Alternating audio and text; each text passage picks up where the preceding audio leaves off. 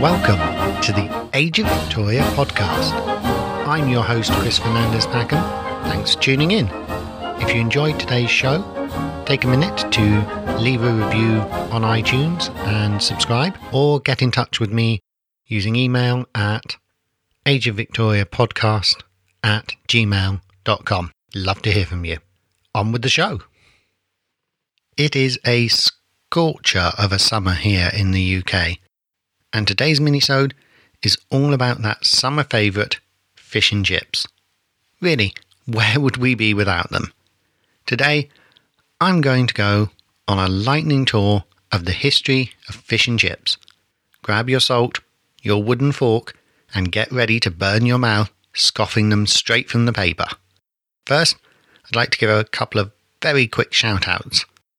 Firstly, to Rob, long-time supporter of the show, he has been inspired by the podcast to add some Victorian history to his teaching syllabus. That's awesome. Second, a friend of mine, Stephanie Langton, has just started a new business. As a reward for not being stabbed in the back once during any of our D&D games, despite her playing a cold-hearted rogue, I've said I'll give her a shout out on the show. This isn't a paid advert, it's just my way of helping a friend and enriching our community. So if you like beautifully sewn objects like dice bags, Julu bags, table runners, or have a sewing commission, please visit www.thesewingpixie.co.uk or email contact thesewingpixie at gmail.com. The Victorians were adept at sewing, and it is lovely to see the tradition continued. Now, the origins of modern fish and chips are disputed heavily. Two main claimants are the Malin family of London and the Lees of Mossley near Manchester, who allegedly sold fish and chips in the 1860s. It is the quintessential English dish, isn't it? It is so new. The British were eating pasta as early as 1390 in the high Middle Ages, long before they ever ate fish and chips. We know Thomas Jefferson ate fried fish in, quote, the Jewish fashion, end quote, on a visit to London. Britain used to have access to immense fish stocks, and most of the country was either near the sea or a river or a lake, making fish an important part of the diet and often the main source of protein. That's quite tantalizing. Fried fish has a long history in the Mediterranean, so historians think that it probably made its way to the UK from Spanish and Portuguese trading routes in the 17th century. That's not to say that perhaps some individual British or English chefs hadn't tried their hand at something similar. English cooking has long been the subject of appalling propaganda, but England has a long history of excellent cooking with local ingredients and a long history of being subject of French ridicule over its cooking. During World War II and after, rationing destroyed fine cooking for a generation, and it wasn't until the late 1980s and early 1990s even that it began to recover.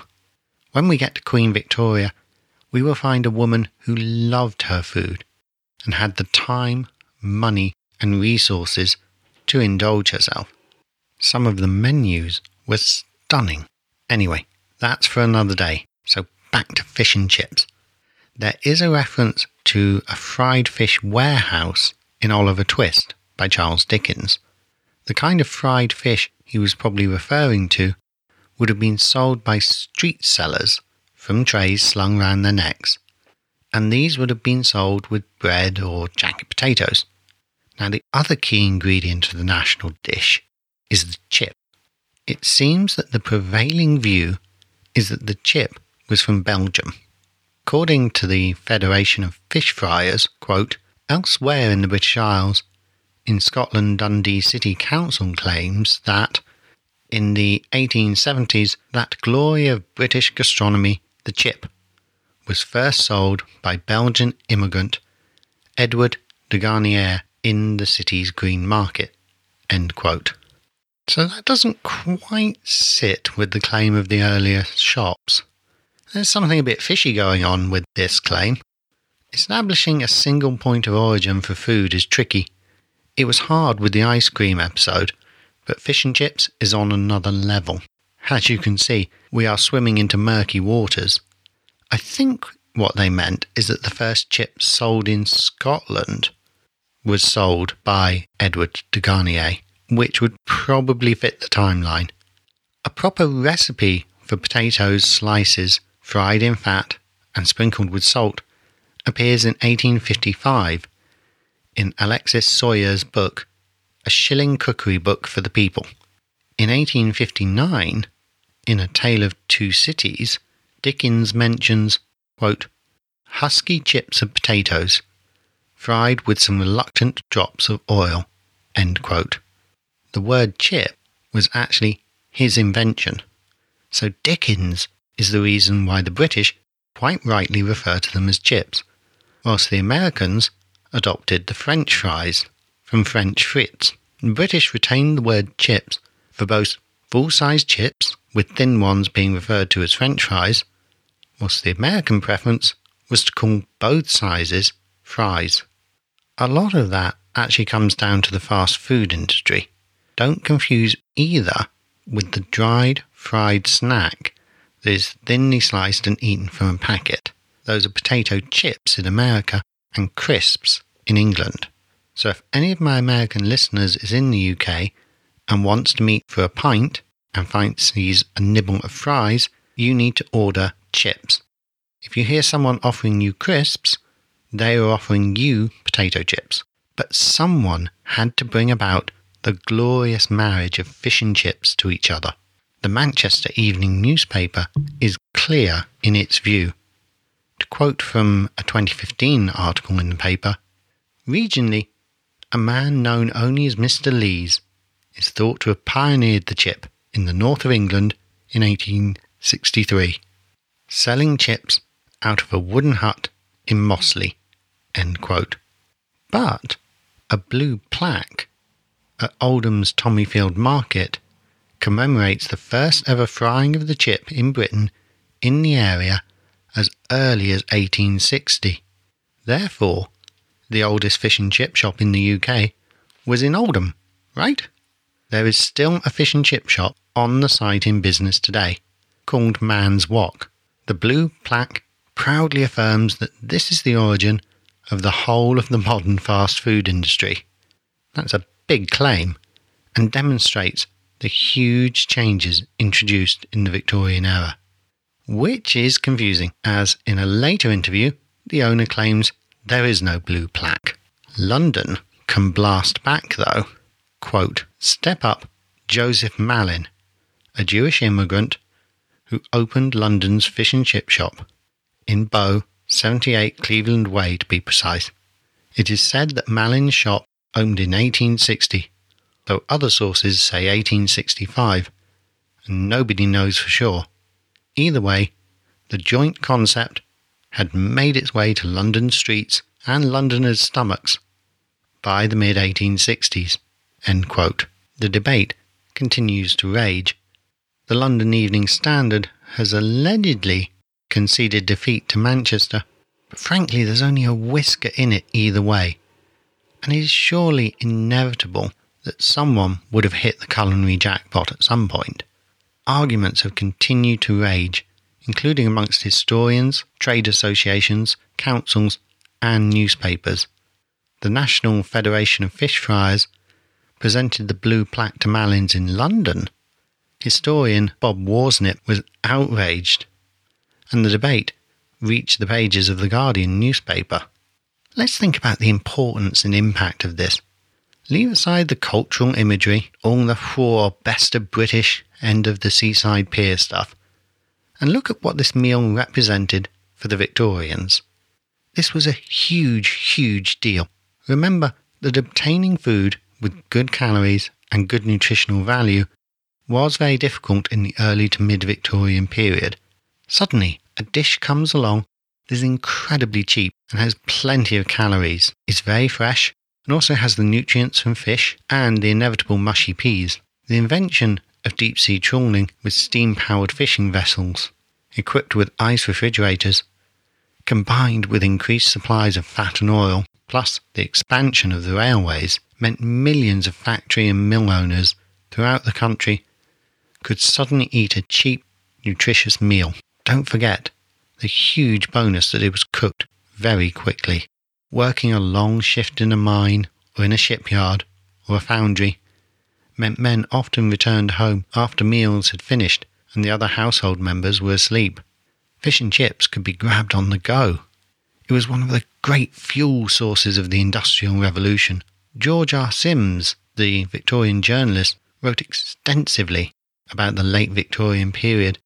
His writings provide a fascinating glimpse to fish and chips at the end of the Victorian age. In London's light refreshments, he stated, quote, It is in the evening that the fried fish and potato, air quotes, chip shop, the ham and beef shop, and the cook shop, whose specialities are the hot sausage and the cooked onion and mashed potato, do a busy trade. He goes on to provide a nice description of some of the differences between the fish and chips of the East and West End. Quote, the fried fish shop of the East is very like the fried fish shop of the West, but in the matter of chips, there is a slight difference. It is in the vinegar bottle. It may be the desire of the East Ender to get more for his money, but this I know that where the West End chipper is contented just to sprinkle his or her pennyworth, the East End chipper shakes the bottle for a good two minutes in order to get a grand result.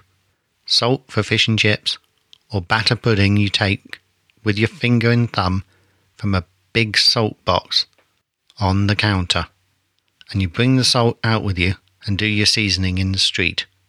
End quote. I know what you are thinking. Yes, but this was just fried junk food, really, wasn't it?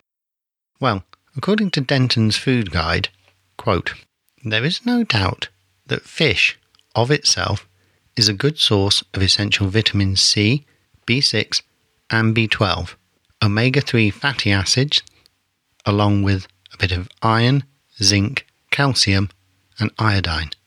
Potatoes, too, are unquestionably a source of good stuff, in particular vitamin C, potassium, and fibre.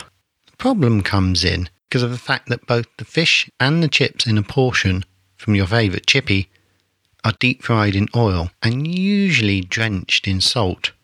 So, does this make fish and chips a write off when it comes to healthy eating? Not according to the Federation of Fish Fryers, the organisation that runs the annual Fish and Chip Shop of the Year competition. The Federation asserts that an average portion of fish, chips, and peas contains only 7.3% fat, of which 2.8% is saturated fat. This compares with 10.8% fat in a pork pie and 16 grams you will find in a tuna mayonnaise sandwich. End quote.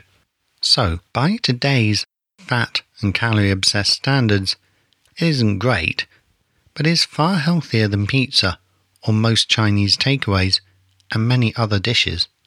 It has fewer calories than a Big Mac meal, and there's no added sugar. Excessive calories and fats are an important consideration in the modern world, where obesity is the scourge of the West and the greatest threat to most people's lives.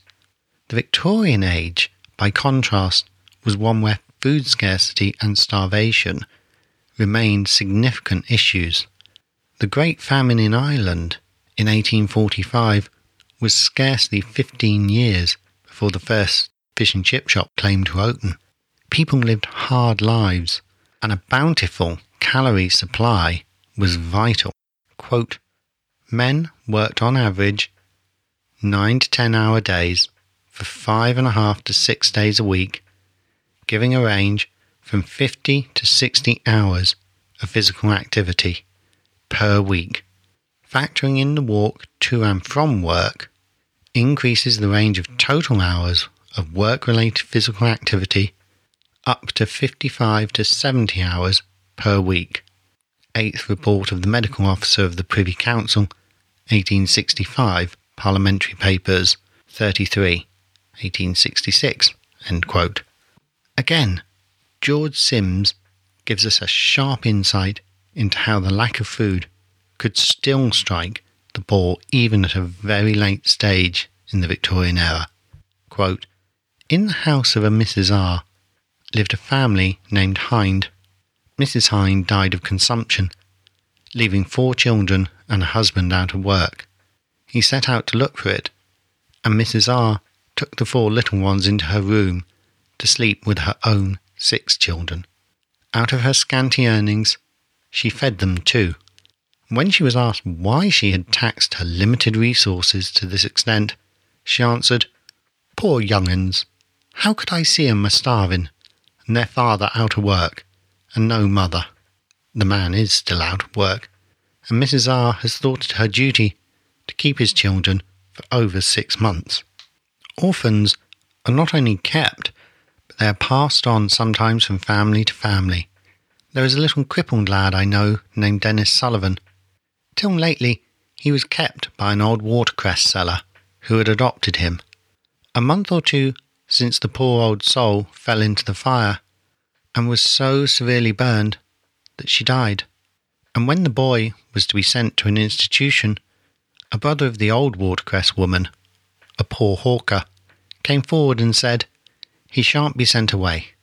I'll keep him for the sake of the old woman as was so fond of him.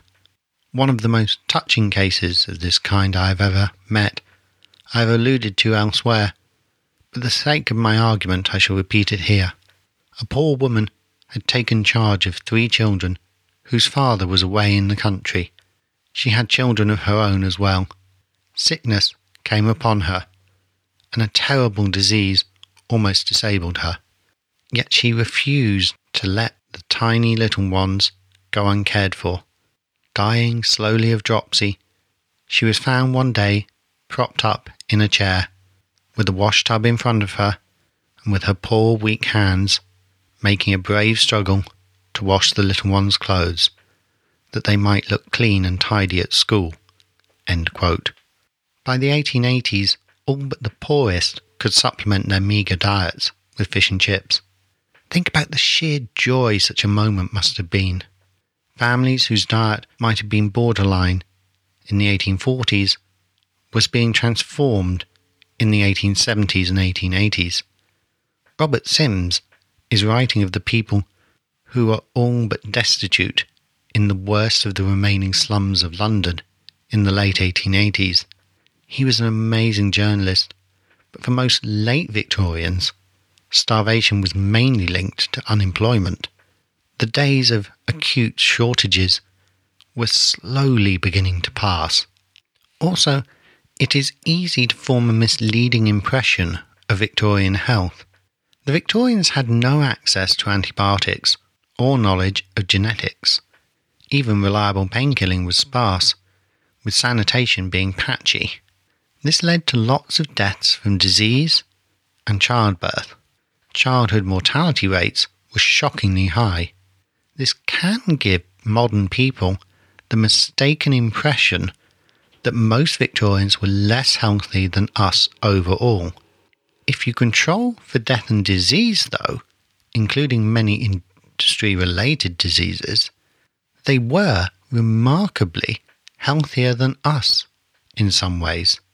There's a fascinating research paper I've seen that argues that life expectancy in the mid Victorian era was longer than the late Victorian era and today, once disease and trauma are stripped away.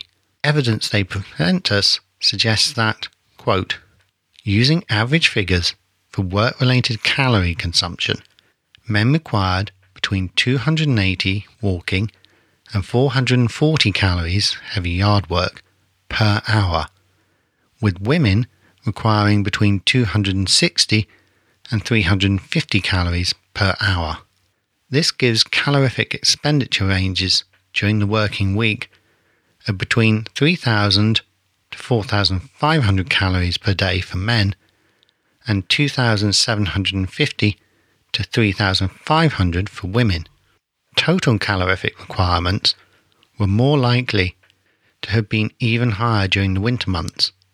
With less insulated and less warm homes, working class Victorians used more calories to keep warm than we do. The same held true for workplaces. Unless the work, certain factory occupations and blacksmithing, heated the environment to unhealthy levels. At the top end of the physical activity range were the navigators, the labourers who built, largely without machinery, the roads and railways enabled the expansion of the British economy. These men were expanding 5,000 calories or more per day. End quote. The paper goes on to demonstrate it wasn't just the calorie demand that was greater. The diet of the mid Victorians was far superior to the diet of the late Victorians, when unhealthy sugars and cheap produce from the Empire flooded the home market.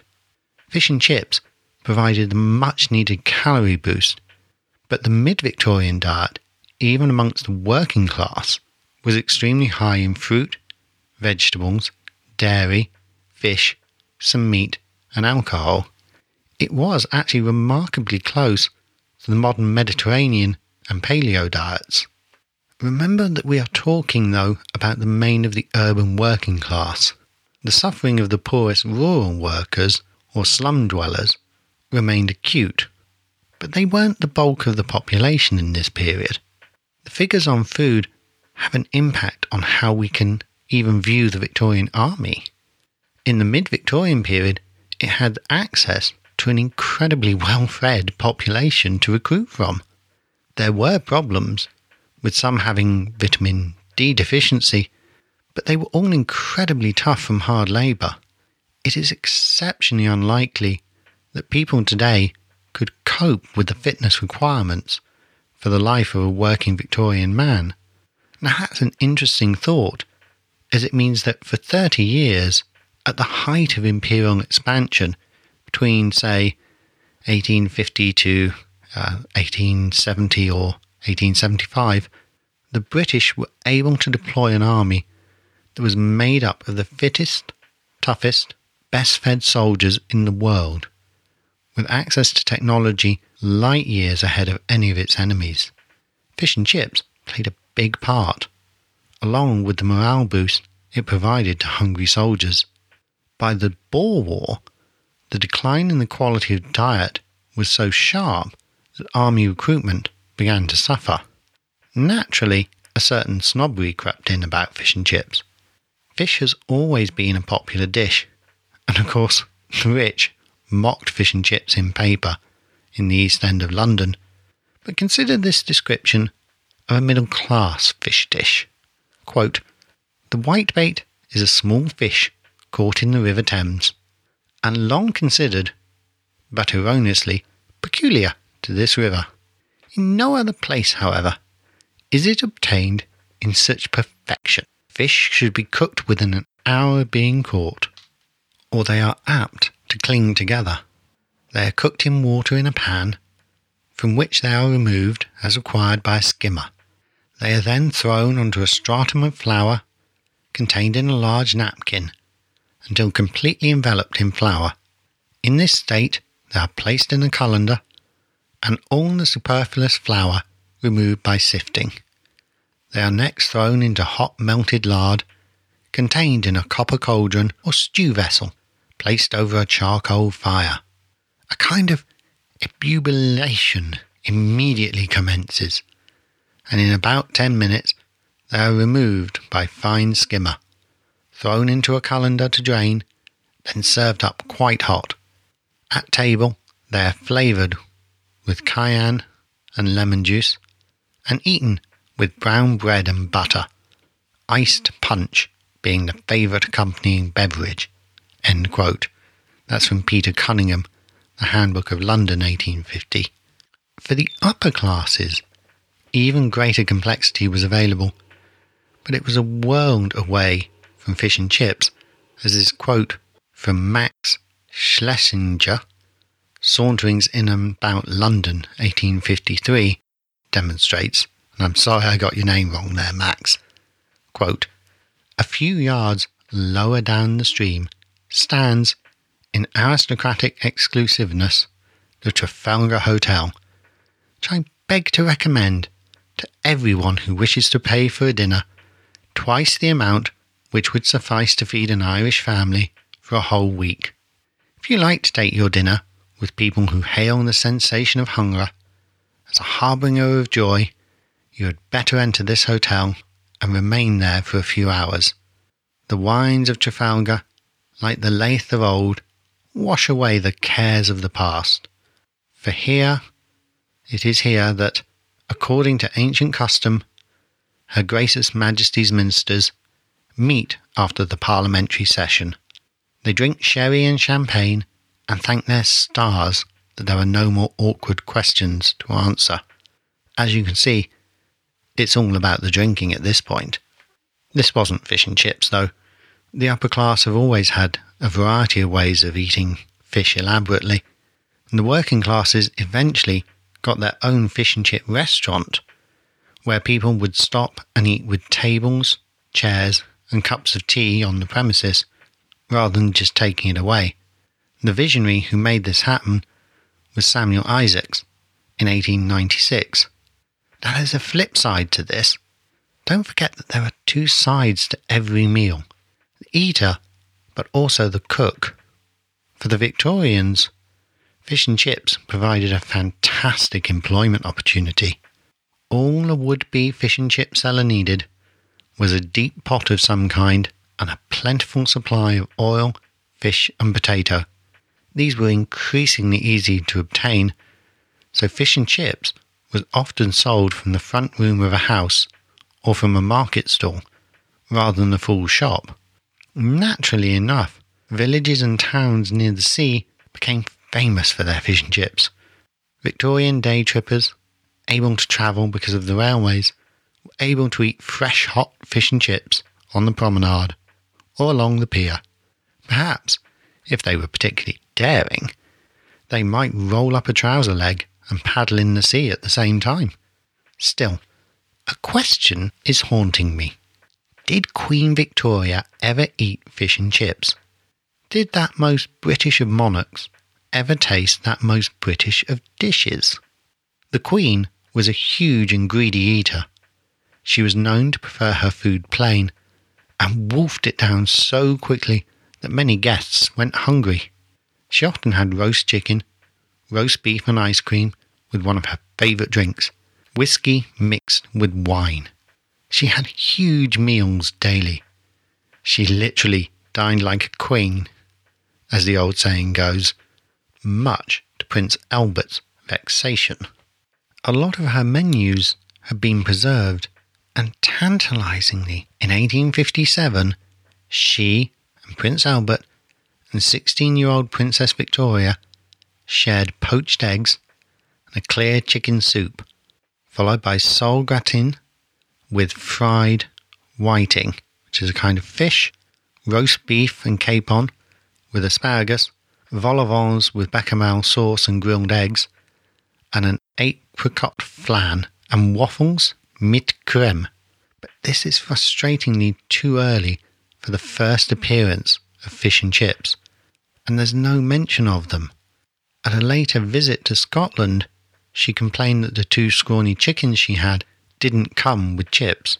So, she's definitely had fried fish, and she was known to have mutton chops and fried potatoes for breakfast. But I don't think I can find a reference to the two fried fish and chips combined in a way that we would recognize as the classic dish. I don't think she would have ever had fish and chips bought from a shop, but whether she had ever heard of the fashion for fish and chips and tried it in Brighton, perhaps? She certainly never ever went far from food if she could help it. Even her visits to the opera would involve taking a picnic hamper. She was always adventurous too. Boar's head, ostrich egg omelette, curries. She would guzzle anything. I imagine if she ever did come across them, they would have become a favourite snack. As you can guess, they're certainly a favourite of mine. I hope you get to have a nice portion of them over the summer or if you ever drop past the UK. Enjoy the fine weather and see you soon, my friends. Okay, thanks for listening today. I'm now going to get busy on the next show. Don't forget to take a minute to subscribe or leave a review on iTunes or get in touch with me via email at Age of Victoria podcast at gmail.com. Catch me on Twitter at Age of Victoria or via Facebook if you've got any questions or if you just want to chat. Goodbye, and I bid you adieu until next time.